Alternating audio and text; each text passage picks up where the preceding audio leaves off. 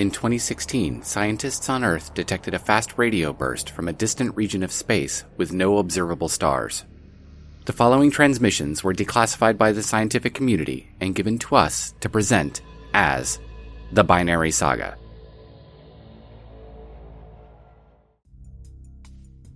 Log entry Heimavina 81, 2386, Age of Enlightenment. Hey Jayzun, are you trying to make me cry? You named your new skiff Astra? Oh, Jayzun, I'm so incredibly touched. Thank you. I know she will be honored.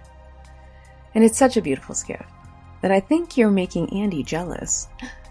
He keeps saying that he wants to upgrade to Solfogel, and now you've given Lord Competition the justification he's been looking for. you guys make me laugh. I enjoyed hearing about Erin's school days and how you got to tour her old stomping grounds. I like knowing that she was a bit of a risk taker as a kid. She sounds like you. the more I hear about Erin, it's hard not to adore her. And I'm glad you're back from traveling for a little while. Being away from your partner is the worst, and I understand that more than most people. Until the girls were born, I often felt like Andy and I were in a perpetual long distance relationship. We never spent more than six months together in a single stretch. We made it work, but we hated it. Because sending video messages and talking on a screen isn't like being together every night and waking up every morning next to them. Hopefully, on your next longer work trip, she can accompany you. It would be even better if you came out to us. of course, I have that VSA graduation picture of you. See? It's in the frame behind me. I sometimes think about when we were the only ones in the entire universe who understood us. You know, in some ways, that hasn't changed. We will always be those kids. I also tell the girls, at the end of the day, if you can't talk to me or daddy, Uncle Jayzun will listen. They're still so little, but I think Astra's beginning to understand. Which brings me to say I'm very sorry talking so much about the girls and not realizing how it may affect your feelings. That was very insensitive of me. I get so wrapped up in my own mommy world that I forget other people's situations. I see it in Mari and Kai's faces when they're holding the girls. They say they're happy to wait, but I can tell that they want children of their own too. I don't know if it's my place to say, but have you spoken to your mom about how you're feeling? She is a senior member of the council. Can't she do something about that ridiculous law? Personally, I've never understood why you were barred from having children in the first place. It was cruel to take the choice away from you when you had nothing to do with the situation. Besides, your parents loved each other. They wanted you. And now that the population control isn't a factor and the Velans are colonizing Fonora, why does it matter if you have children? In Heimavian culture, your birth would have been celebrated. In fact, it's considered a good omen if a couple is already expecting a child on their wedding day, or if they conceive a child on their wedding night. It means Linnea blesses your union. Grandma Erie likes to tell everyone about her blessed twins, because she was pregnant with my mom and Helgi when she and Lars got married. I feel very fortunate to have become a parent, especially so young. And if that's something you really want, you should have the option. Of course, I would love for you to experience the joy of having your child smile at you and tell them that they love you. And I know you would be an amazing father. Andy tells me every day that being a daddy is the best job he never knew he wanted. And when I see him with our girls, I just fall in love with him all over again. But if you're not able to, you can be in so many children's lives with Pay and my girls. And maybe one day you can come out and play with these cuties. I know Astra would want to show off her swimming skills to you. Well, we have super big news. No, I'm not pregnant. Bite your tongue. Three is enough. not long after our last transmission, Andy got a new job. He's officially Lord Anduin Vinstrasse, head of House Vinstrasse. Andy has been working on the sidelines with the Vinstrasse board for a while. Because Rathia has botched several projects, and the board couldn't justify her actions to their shareholders. When the board spoke to her, Rathia agreed with them that she made a mistake, and Andy should return to the corporation as head of house. She told us that Astra's Vendari ceremony led to a long series of discussions with Elena Laurelin. Raithia admitted that she never felt comfortable running a corporation and should have put Andy in charge after Alora died. According to Alora's journals, that's what Alora wanted too. And in hindsight, Raithia said that she could have reached out to Alora's friends, Octavia or Kristen, or even Bjorn, to mentor Andy, and she regretted her decision. After the vote, I brought the girls to the compound. She hugged them all and said this was better, because she really just wanted to be grandma right now. Raithia even apologized to Janine, which was a bit of a shock. When Janine and Rune came to the compound a week ago, she asked to speak with Janine, with Andy. They had a long conversation, and she apologized for not realizing that all Janine wanted to do as a teenager was to help a scared little kid, and not undermine a mother's love. Raithia said that she lost her father at a young age too, and she never got over it. Andy said that Janine didn't say anything, but then reached for Raithia's hand and just said, Thank you. So, um, I hear you make really good apple turnovers. Raithia apparently laughed and they hugged. I keep wondering what Elena said to Raithia, because this was some real growth. Maybe becoming a grandparent and seeing the deep friendships her kids have developed, and an outside perspective made her look inward. I'll take it. I like it when my family gets along. the House Summit was also held this year, but it was on Alondra, in the House Chambers, instead of Heimovina. Bjorn was selected as House Arbiter and was thrilled to welcome Andy as the new head of House Vinstrasse during the opening ceremony. After Andy cut his hand, it was incredibly touching to watch Bjorn and my dad hug Andy. And then Janine stood up and said, Let's hear it for Lord Perfect! the entire gallery erupted in laughter and applause. Andy goofily bowed, and that really set the tone for the rest of the summit. There were no champas, no arrests, and no drama. It was like they usually are on Heimovina jovial and fun. Helgi made everyone move the tables to the walls and called for the entire gallery to come down to the floor. And then he and my mom led everyone in old drinking songs. Andy still sails with Team Barbarian, but now he's on the practice team. He didn't want to give it up completely now that he's head of house, and neither did the team. His final race last season was bittersweet. I know he misses it every day, but at least he can still be out there with them during some practices. For this upcoming season, the interplanetary racing teams are moving to 79 foot foiling segbits. They are beautiful and simply scream across the water. Andy thinks you would really love them. Max, Andy, and the crew have been training on them for months now, and Rune actually joined them to write about the experience firsthand. Janine and I were in the clubhouse after his first experience out on the water with the team. He came in grinning from ear to ear and said the ride was fierce, scary, and that he couldn't wait to get back out there. Lars also joined Interplanetary Racing as a consultant and coach.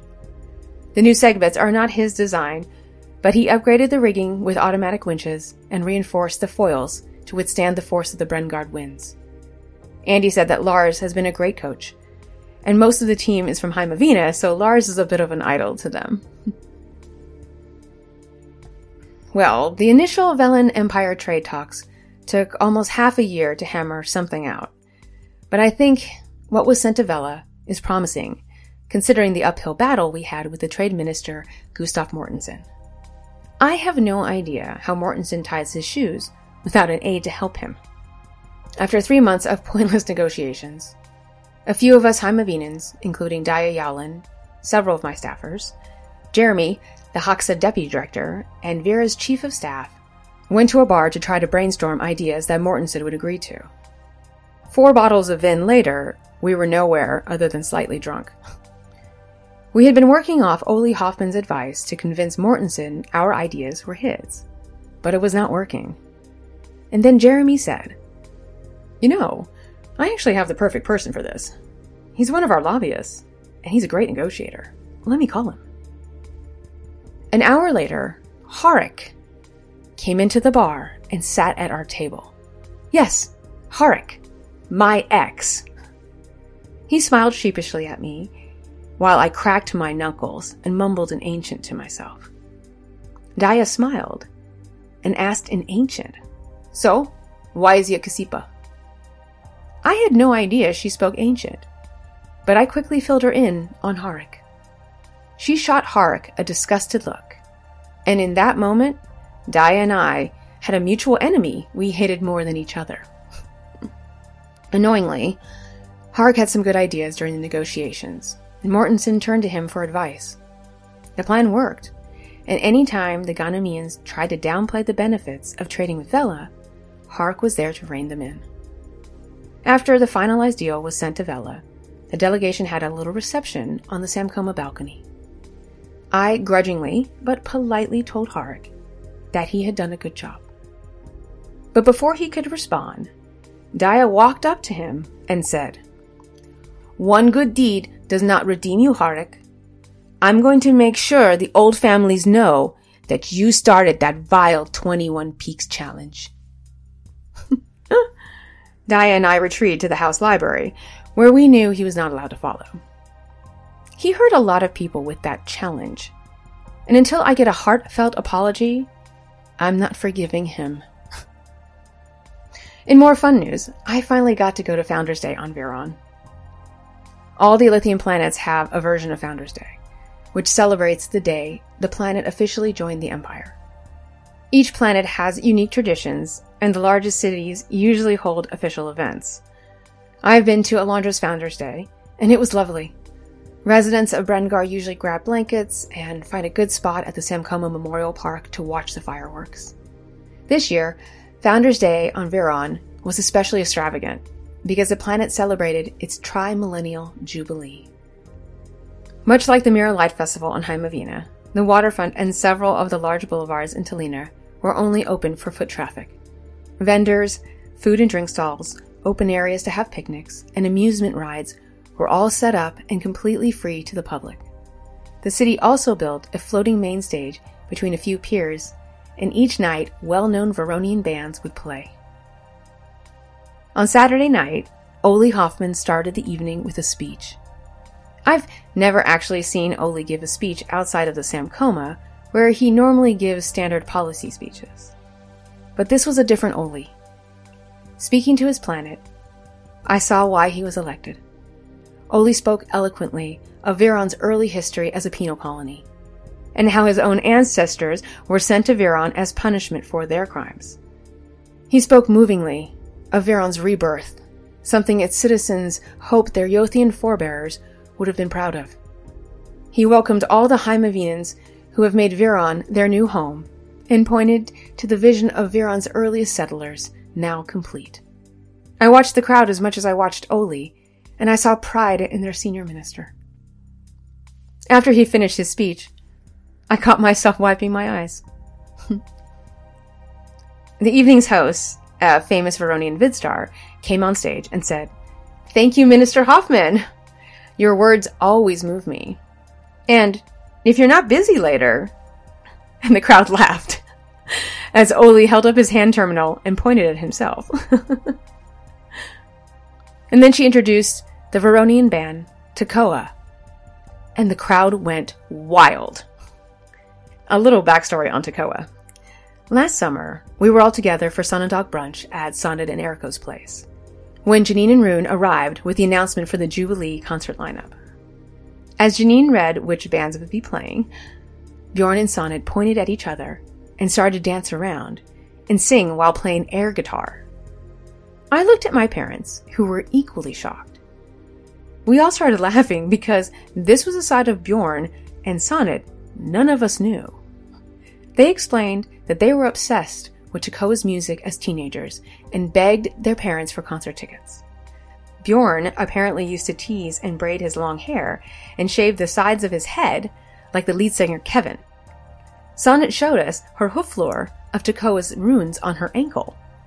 As they continued to excitedly talk about the band, Andy, Sonnet's kids, and Bjorn's daughters all proclaimed that Takoa was old people music.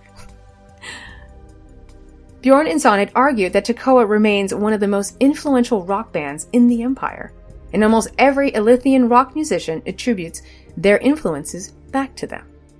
My mom said that was true, and that she liked them as well. And Sonnet declared that Kai and I would be the tiebreakers, because if we liked Tekoa, it proved their point that Tekoa was not old, but timeless. Bjorn and Sonnet had a sidebar conversation to decide which song they would present as their evidence. Once selected, Bjorn cranked up the music. Kai and I just looked at each other and bobbed our heads to the music and agreed with Sonnet and Bjorn. Andy objected, claiming that we were biased because we grew up with a rock musician. I attached a picture that Nikolai secretly sent me of Bjorn and Sonnet from their Tekoa years. Andy and I are keeping this little gem for the next Von Boog. so, back to Founders Day. When Tekoa took the stage, all of the lights were turned off, and in the hushed silence, we heard a melody whistled by someone on stage. The audience mirrored the whistle, and the sound of drums matched with the bass line swelled, and the crowd went wild as the lights came on and pyrotechnics shot from the sides of the stage. Kevin, the lead singer, was standing in front of what looked like a curtain of fire as the guitars joined in. I have seen a lot of concerts in my time, but Tekoa puts on an amazing show. And I can totally see how a teenager would be mesmerized by them. It was fun to watch Bjorn and Sonnet sing every song and rock out. Our girls were there too, wearing protective ear covers like Kai and I used to wear at my mom's concerts. Even Andy admitted that they were good, and I caught him with Astra on his shoulders, tapping the beat on her leg while she played air drums. I've attached a couple of Tekoa's albums for you. I think you're gonna like them. Well, we didn't move into that house that Andy found. It turned out that it needed a lot of work, so we're still looking. We spent the entire summer on the Venstrasse compound, and it was really great to be back with all of Andy's family. The girls loved all the attention. Andy's brothers are the best uncles, playing in the pool with the girls on their shoulders, and you should have seen the sandcastles they built with Astra. She mostly just carried empty buckets around while Callista and Ragna sat with me and Andy under a big umbrella giggling. Eventually, Astra would get bored and nap on her daddy. They're so cute together. Love always. CJ. Age 51.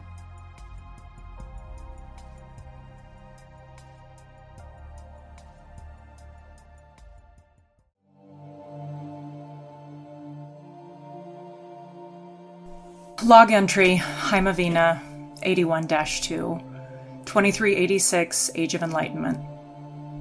Jayzun, it's Janine Laurelin. I'm sorry you're meeting me for the first time this way, but something really terrible happened. I know Cicella recently messaged you, but Andy died a few nights ago. It happened during a Team Barbarian practice session on the new Segbits. Everything was going perfectly fine, but a freak gust of wind caught the sail wings just right and caused the Segbit to pitch pole. Capsizing one of those large Segbits at speed is dangerous for everyone on board, no matter what. Several of the crew were injured, but Andy got trapped under the Segbit. Rune and a few others managed to rescue him, but he'd already been under the water for too long. Cicella's grandfather Lars started rescue breathing on the chase boat, and the paramedical team tried reviving him for over 20 minutes, but they just couldn't bring him back. The officials say Andy was probably knocked unconscious before actually drowning, so he didn't suffer. Rune said everything happened so fast. When he came up for air after the Segbit capsized, everyone was scrambling to get out of the icy water. It really wasn't anyone's fault, just Brengard's winds were showing their mighty, unforgiving strength. I was with Cicella when he was pronounced dead. I held her as she sobbed. I watched her hug and kiss Andy's body one last time. I was with her when she returned to the Venstrasse compound to tell his family and collect the girls. Rathia collapsed when we told her. Cicella just kept hugging Andy's family and trying to comfort them, but I could tell she was falling apart. Of course, we're all still in shock. Andy was a little brother to me. Even when he was really little, I, I just always felt I needed to protect him from his nightmares. And I finally felt like I got him back. I just keep thinking about those little girls. I've been there. I know what it's like to lose a parent. I know the twins are confused, but Astra knows her daddy isn't coming home. And it's just heartbreaking every time she calls out for him. Cicella and the girls are staying at her Uncle Helgi and Aunt Juniper's place on Alondra right now. She hasn't cried since she kissed Andy goodbye. I can tell she's trying to be strong for the girls, but I know she hasn't really slept. My dad was the same way when my mom died. My dad and her parents have been helping take care of the girls, but last night I caught my dad crying on the floor, leaning against a hallway wall. I don't think I've seen my dad cry like that in years. He said he feels like he lost my baby brother all over again, and he doesn't understand why Linnea keeps taking away the people he loves. The rest of Cicella's family is arriving later today from Heimavina, and the funeral is tomorrow. I don't know how any of us are going to get through this. Andy was just a bright, loving person. He lit up every room he walked into.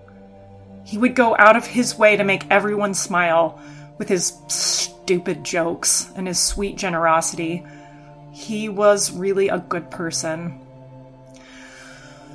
Hold on to Erin tight tonight and cherish the moments with her. I know you don't believe in Linnea, but if you do believe in your Feelstone, send Cicella love. She's going to need strength. I, am sorry, I can't. Um, I don't know. I just thought you should know. Janine, age 62.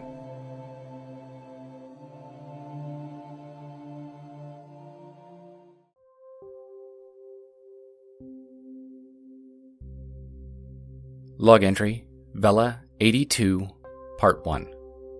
Vela Rotat 2706, Cycle 8 of the 6th Annual. My dear little Astra. Hey, hey there, little one. I know you weren't expecting to hear from your Uncle Jayzun, but I wanted to send you a personal message because I know that there are a lot of very confusing things happening in your life right now. It may have been a little while since it all started, and I'm sorry that I couldn't get this to you sooner. While we are working a lot to change the laws of space and time, we haven't quite mastered it just yet. I am sure that you have had every type of conversation about what has happened for the last rotat, well, I guess you would say year. We say rotat here because it's a full rotation of my planet around our star, Von La. I hope that this conversation will be different.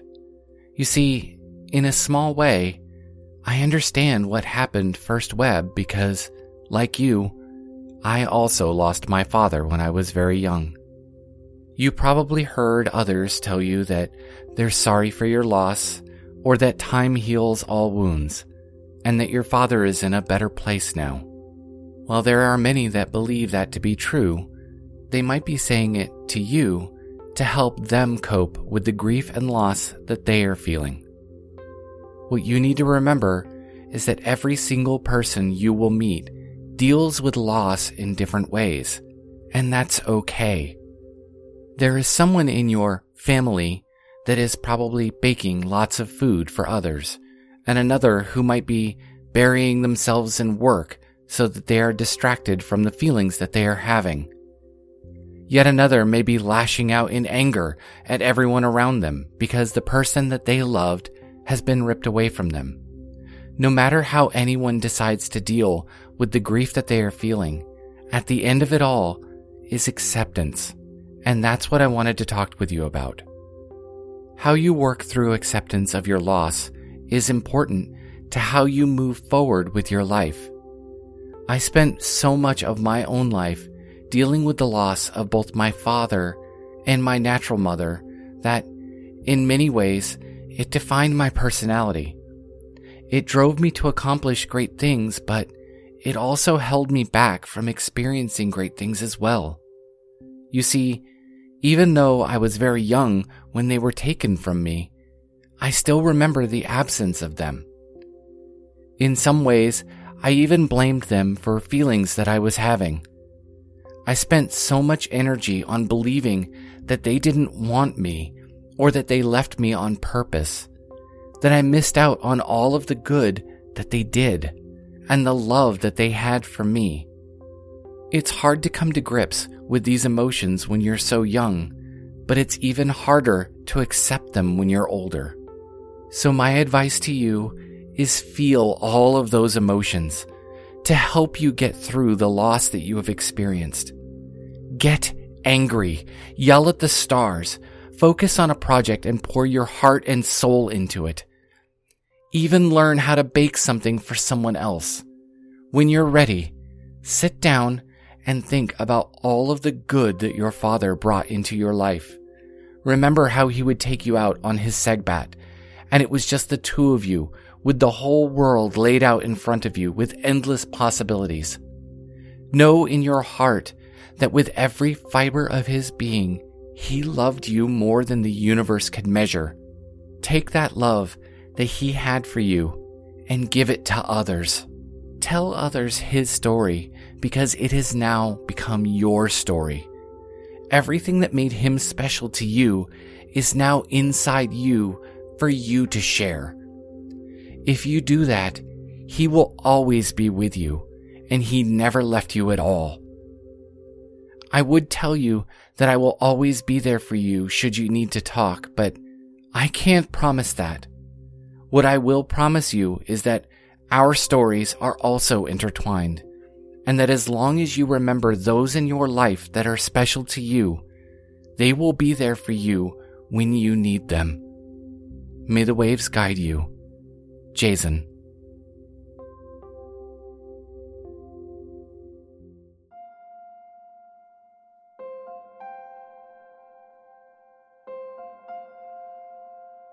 Log entry Vela 82, Part 2. Vela Rotat 2607, Cycle 8 of the 6th Annual. Dear CJ, I don't even have words I can express in either of our languages for how to convey my deepest condolences. I'm sure that this comes to you far too late in your grieving cycle because of the damn time lag we experience. I wasn't even sure about sending something back as soon as I heard because I just didn't know what to say. We were all shocked. I wrote my earlier message for Astra because that's where my heart went first. Your poor children. So young and to have something like this happen to them. I felt it in my core and knew that I wanted to speak to them as much as I did to you. I know that Astra is only three of your years old, so I will leave it to you if you want to read this message to her or wait until you feel she needs it. These were words that I wish someone had said to me when I was struggling with the loss of my father. I think we both know that sometimes there are words that are said for more than one ear, if you know what I mean. It would be silly to think that you were not aware of my original feelings towards Andy. When you first brought him up, I thought that he had some secret ulterior motive for trying to get close to you and was working against Heimovina for the Ilithians. I was young and jealous. He could be there and even travel to and from his fanciful planet or talk to you without having to wait so long for a response. He was all of the things for you that I had wanted to be back then. So, yeah, I kinda hated him for that. And then I found out what his real motive was, and it took me far too many rotats to figure it all out. He wanted a family and someone who really understood his lifestyle and the hardships that he'd experienced early on. He found that in you. And even though it took a while to happen, he also got that in the form of a brother on a different planet. It may have taken far too long, but eventually, I really started to see Andy for who he was, and he became less of an object of a young jealous rage, and more of a true friend who knew what it was like to grow up with trauma, to love someone at a distance, and to experience the best parts of life. I started to see so many similarities between myself and Andy that it began to feel like there was a part of me there with you, through him. He cared for you as much as I did. It's not hard to imagine that sort of bond growing out of adversity. Just look at Javi. When we first met in early classes, we both fought. It wasn't until so many rotats later that we grew into the friendship that we have now. Sometimes people can change if they have the initiative enough to be able to see things from different points of view. Andy was an Alithian that was used to his status and station on Alondra, and then he came to Heimavina and met someone who changed his entire point of view. He saw your planet through your eyes and experienced life in a whole new way. It wasn't long after Janine's message came that the news of Andy's accident hit the wideband. I told Mom, Aaron, and Javi immediately, and we dropped everything and took an extended cycle break to set out on the Astra. We wanted to hold our own ceremony for Andy and get away from any potential reporters that may try to hound us for information. Going out north of CNR seemed like the best way to accomplish both. We gave Mom the larger cabin and we all spent the next few cycles talking and working through the loss that we felt. Of course, I know that most of what they were saying and doing was for my benefit, as they really didn't know Andy except from the few messages that came through about him from friends and colleagues. We sailed out towards one of the traditional funeral areas and put together a small folau, just large enough to carry a few photos and some mementos. Typically, we would put in items that either belonged to the departed or meant something to them. But since he wasn't ever here, we didn't have much. There was a brief moment when we were trying to think of things to add to the folau when Aaron pointed to Javi's and my wrists. We looked down at the watches that Andy had given us and then went wide eyed and looked at each other. Aaron started to laugh and told us that she was only kidding. She mentioned that even Andy would be appalled if we sent those off to the deep of the ocean. Even though they would probably still work down there. we put everything we had and set the Folau off on its journey as we spoke the names of Andy's school. I hoped that he would be okay with me adding my name to that list. When we were done, we slowly sailed back to CNR, and by then, the news had hit. Keep in mind that the majority of Velan news coverage doesn't tend to lend itself to all of the ins and outs of Heimavina events. Sure, there were a few reporters waiting for us at the port, and they asked the usual questions like, How is your school holding up? and Had I heard from CJ? Both of which I replied with a firm, None of your business. No, the real reason we were trying to get away and avoid interaction was the Housters. You remember how I told you of the groups of nearly fanatical house followers here on Vela? Not nearly as crazy as the ancient worshippers, but pretty close. Well, some of the local members were already camped out near the transit streams by our flat, waiting for us to return. All of them begging for more information on what happened and wanting to know if I would be flying off to Heimavina to console you. Aaron stepped between me and the nearest houster and proceeded to explain that while both of us would love nothing more than to be there with our friend in a time of need, it was not yet possible. She looked back at me and winked before turning back to the crazies and said, Besides, I believe that CJ and I would make a far better couple. This nearly caused an outraged panic to break out, and we quickly ducked towards the building and inside. I took her arm and said, You're probably going to regret that. Ugh. Here I am dredging up the past when I know that you're already, have already gone through so much. What you need is a good old fashioned distraction. So how about we talk about some other things? Let's see. For the past few annuals, I've been back on what we're calling moon duty. It's mostly a few rotations of pilots and commanders running missions either from Chona to Chone or from Vela to either of the moons. There's a lot of new research going on up there that is a little over my head, but it looks like they have made some pretty serious discoveries. Do you remember Navi? She was the girl that I met on my recovery rotation a long time ago. Well, she is now heading up the Geological Research Station on Chona, and her team was responsible for finding an interesting mountain range that was almost identical to one on Chone. So much so that they did a satellite rendering of both areas and found that they actually match. The current hypothesis is that multiple thousands of rotats ago, both moons actually used to be a single moon. There are lots of stories and myths that mention a time when Vela used to have only one moon. But they were just that, myths. Stories that were handed down through generations, long before even written language. I think I remember an old children's story about this, but I'll have to dig around and see if I can find it. I couldn't find anything in any of the historical books that we have. Tell me some more about these trade talks that you were involved in. Did I catch that you said that Harik was actually involved in them? That guy is like a really bad sin, always turning up when you least expect him, and not always for the good.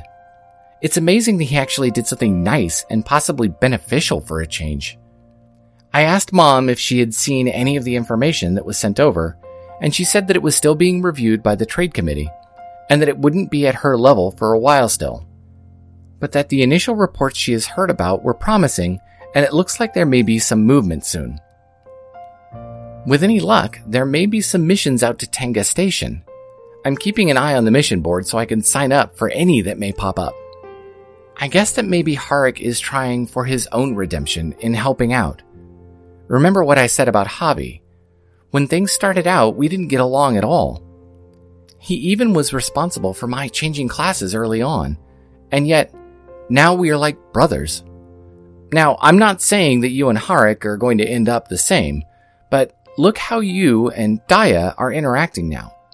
The two of you used to be at each other's throats. Sometimes time age, and wisdom have a way of changing someone's perspective.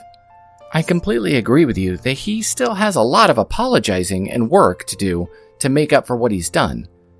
Of course, maybe he's just trying to get us to lift his lifelong ban from the network. Your story about Tekoa was hilarious. I'm sure you realize that there are plenty of bands like that around here. Oddly enough, even Sadis has gained a reputation as being what your friends referred to as old person music. Just don't tell Frida that. While a lot of the newer songs resonate with people here, the younger folks tend to listen to stuff that is more electronically generated and repetitive. Since I grew up on my mom's music, I may be a little bit more attuned to listening to what they would call the classics now. There's a great band based out of La'ar named Pana that would fall into that category.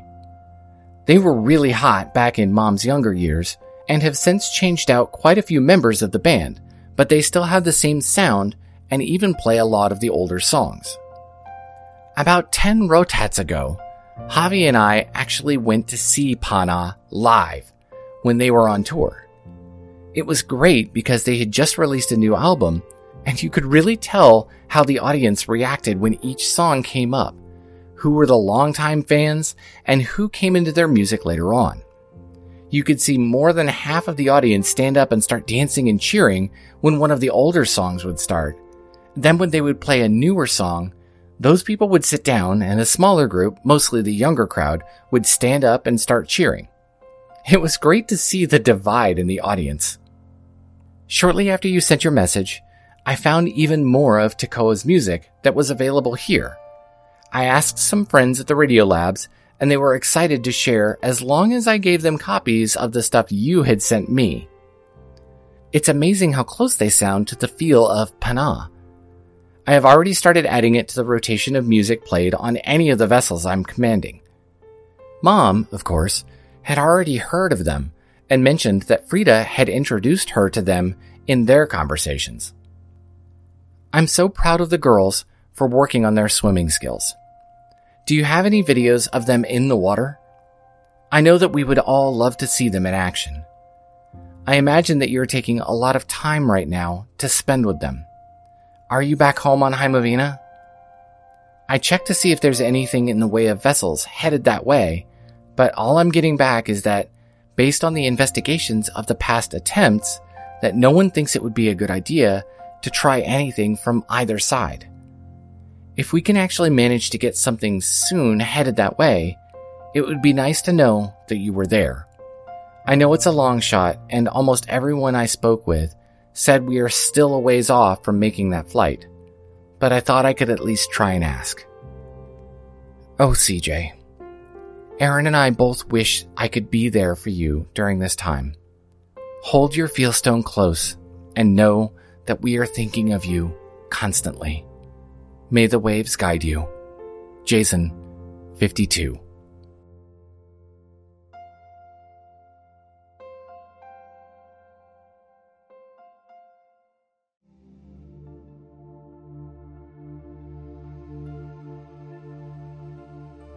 Log entry Heimavina 82, 2387, Age of Enlightenment. Hey, Jayzun. Well, thank you for the distraction. Everyone I run into doesn't seem to know what to say either. Which is fair, because for a while, I didn't know how to answer. I usually end up consoling them. And I'm sorry that you had to hear about Andy from Janine. I wanted to be the one to tell you, but Actually, I had no idea she messaged you until I received your very nice message to Astra. She's still pretty little, but I think later on she will appreciate what you said and know that even her Velen family was thinking about her. And I am thankful that you all celebrated Andy in a way that I know that he would have liked. the funeral was about a year ago. I had Andy wrapped in his childhood blanket for his funeral ship, so he would always be protected on his journey. That day is still a blur. My mom sang, and people hugged me. But when our girls let go of the floating candles in the final ceremony, I felt like he died all over again. Afterwards, we all returned to the Vinstrasse compound, but I couldn't stay there very long. I kept waiting for Andy to walk through the door, laughing like he used to. Helgi and Juniper took me back to their place, where I've been staying, and I just climbed into the guest room bed. My parents must have brought the twins in because they were snuggled around me when I woke the next morning. As I untangled myself from the twins, I noticed that Astra and Bjorn were asleep on the sofa in the room with us.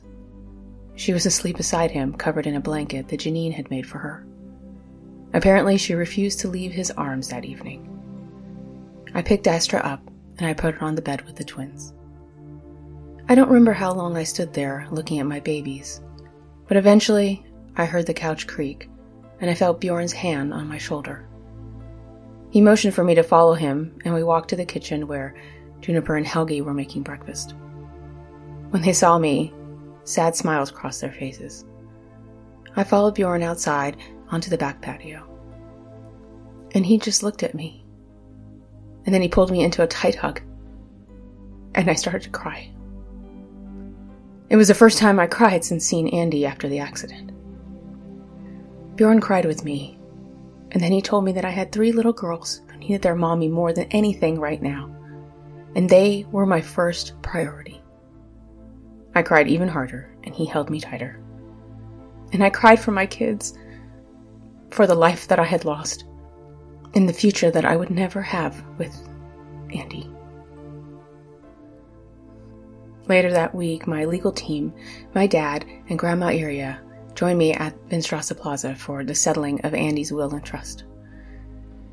The advocates went through his estate and listed accounts and trusts and properties Andy and I own like they were a checklist.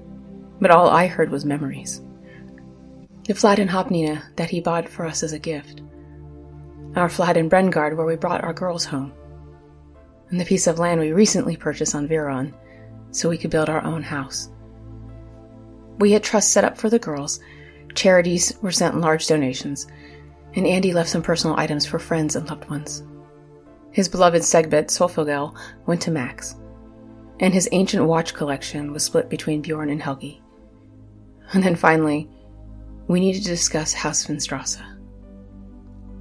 The chairman of the board asked if I had planned to honor Andy and the board's wishes for the corporation now that I was the majority owner of House Vinstrasse. I had been waiting for this moment, and I was worried what the Vinstrasa family members would do. But Raythia spoke first and said, Alora wanted this as well, and we will not fight my son's decision. I still remember when Andy told me that he had his advocate rewrite this part of his estate after he was voted in as head of house. Apparently, the Vinstrasa board had agreed unanimously. We cried that night because we hated that we needed to plan for death when our family was so full of life.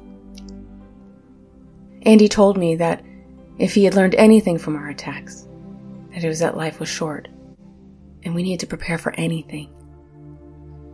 Aria stood with me, and I signed over my, um, Andy's majority share to House Nuspark.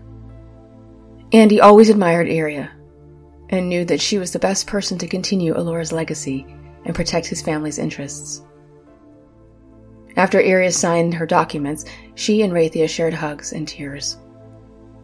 His great uncle Kolvar, who as you know is Alora's twin brother, also hugged Iria and then told me that Andy had given him his deepest wish. He could finally retire and play with all of his great grandkids. The Vinstrasa Family Trust retains a quarter of the shares, and their enormous fortune will only grow now that Iria is in charge. My family and I returned to Heimavina after that, and we moved back in with my parents at their place in Haknina. It was good to have their support, and it made it easier for me to be strong for the girls. The twins have been good, but a little confused. For a while, Astra would wake up in the middle of the night and call out for her daddy and all I could do was hold her, and we cried together. Everyone has been great at helping me with the girls, but we were all just so sad. Andy was part of our family for almost 25 years, and his death affected everyone. My parents said that they felt like they lost a child, and Kai said that he missed his big brother. My great grandmother Elle, who lost her husband at a young age, was a rock. And I know you and Aaron would have been there for us too. I can even hear your mom calling me her little snowflake. But on the days that were the toughest, it was Mari who held us all together. She made sure everyone ate and found ways to brighten everyone's day and gave out hugs. She really helped us focus on everything that Andy brought into our lives. And he was what we all needed. The girls and I eventually got into a regular routine. I went back to work and things got a little easier. I remember I was at my regular fika with Mari and Heather when I caught myself pleasantly listening and smiling at their stories. It was the first time I knew that it was going to be okay. I still struggled alone because the person that I would talk to about my feelings was no longer around. I often woke up in the middle of the night and I would lie awake for hours. I've lost count the number of times that I have gotten up and turned on my transmitter and tried to tell you what happened. But the words never seemed to come out right. Because if I said out loud to you, Andy is gone, then it would be real. Part of me clung to the knowledge that, while Janine's message traveled the distance between us, there was a world where Andy was still alive. Does that make sense? So instead, I started typing on my hand terminal when I couldn't sleep. I usually deleted the entire message because it was just me babbling. And then one night, I started writing to you everything I needed to talk about. I opened my heart and I wrote about things that I couldn't even admit to myself. It was almost dawn when I deleted the message and I put down my hand terminal. I basically wrote myself to sleep. A couple weeks later, I was sitting on Helgi and Juniper's dock enjoying a crisp host morning, when I smelled the distinct aroma of warm apple cider. Someone sat beside me and said, I wonder what kind of variety apple this is. It's really good. And I turned to see Bjorn sipping on a takeout cup with an easy smile on his face. I started to cry happy tears for a change, and we hugged. I was so happy and shocked to see him. He whispered in my ear, I got your message. I broke our embrace, and I looked at him, the confusion apparently obvious on my face, he showed me his hand terminal. Apparently, I didn't hit delete, but I hit send, and it auto populated my most recent contact. And then he wiped a tear from my face and said, I know. I've been there. And you don't have to go through this alone.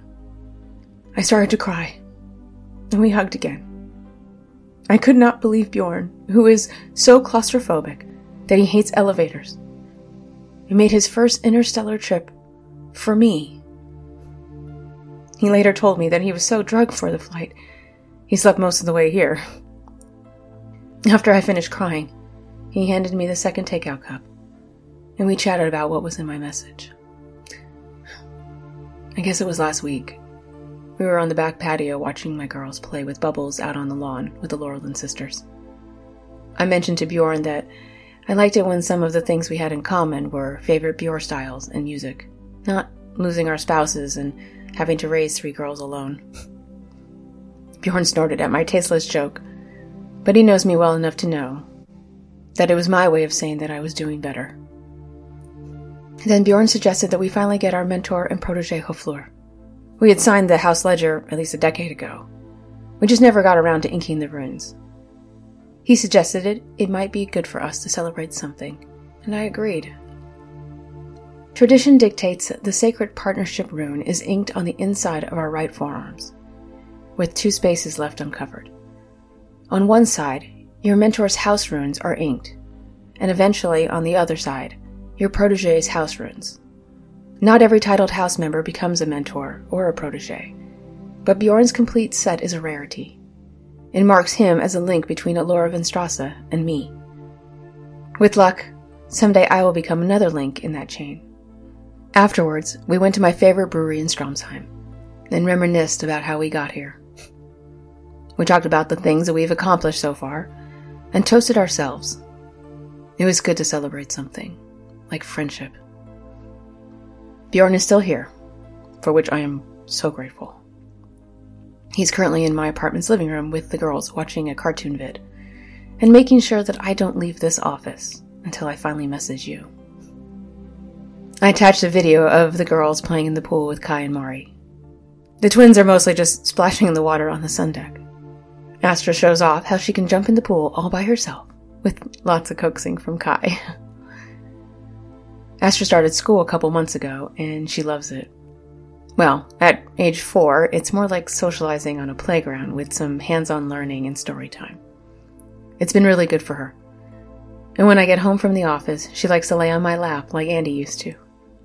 She tells me all about the stories that she's learned. In fact, there's another video of Astra using her plushie toys to explain to her Uncle Jayzun and her Auntie Erin how the Empress Hera and Lord Ivar met their woodland friends. But then the twins grab the toys, and Astra lectures them about being nice and sharing. I did manage to get them all to wave to you. Well, they're mostly just giggling and blushing.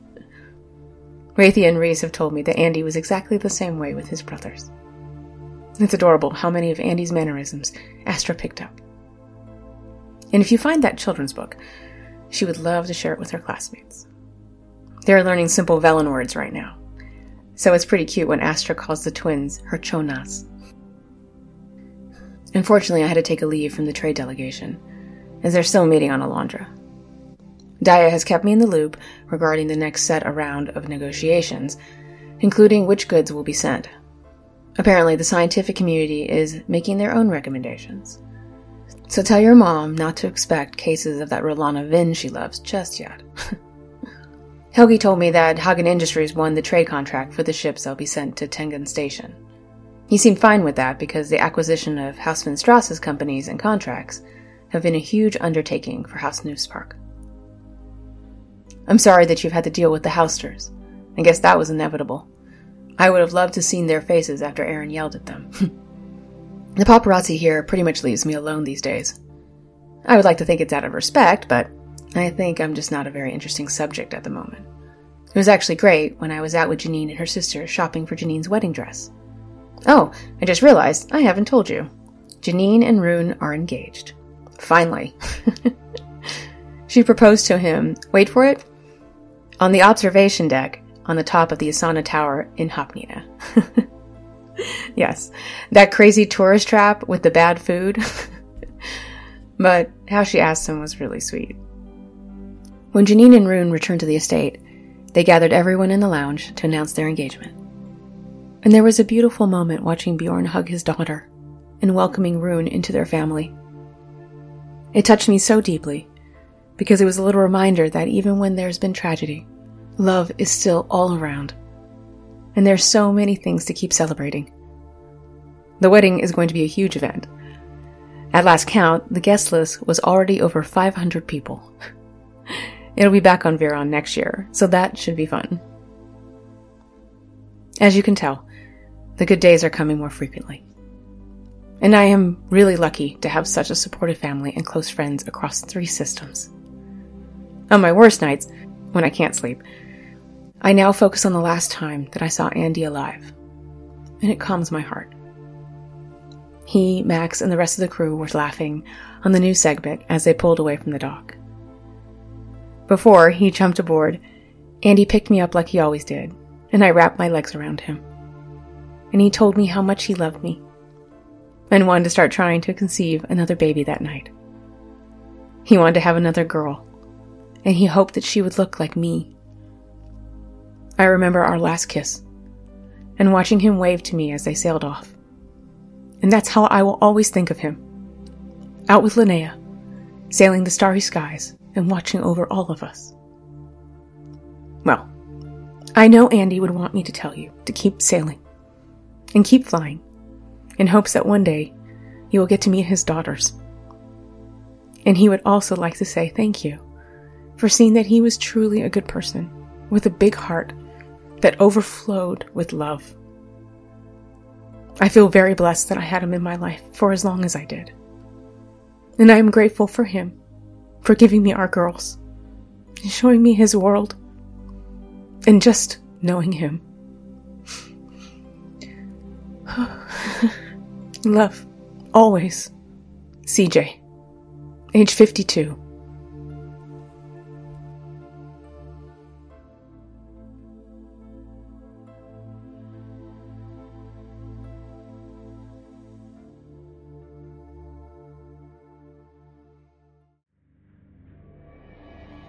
You've been listening to an episode of The Binary Saga. The part of CJ is played by Vanessa Shannen Anderson, and the part of Jayzun is played by Steve Petrucelli. Janine Laurelin is played by Sonnet Frisbie. Music by Eric Matyas and soundimage.org. Thank you to our Patreon members, Rob and Mary Carnahan and Samantha. If you like what we're doing, please consider visiting our Patreon page, which can be found in the Where to Find Us menu on our website. We have multiple levels of support, with a lot of fun special features like transcripts and photos. Or if you just want to donate to our Cafe, Bjor, or Citrus funds, it is always appreciated. You can find us on Twitter and Facebook with at The Binary Saga. Want to ask us questions? You can join us on Discord for general chat. Find all of these links and more information at binarysaga.com. You can also read the print version of the entire first and second season in Kindle or paperback on Amazon. Print versions include a number of extra stories and background information. Just search for The Binary Saga.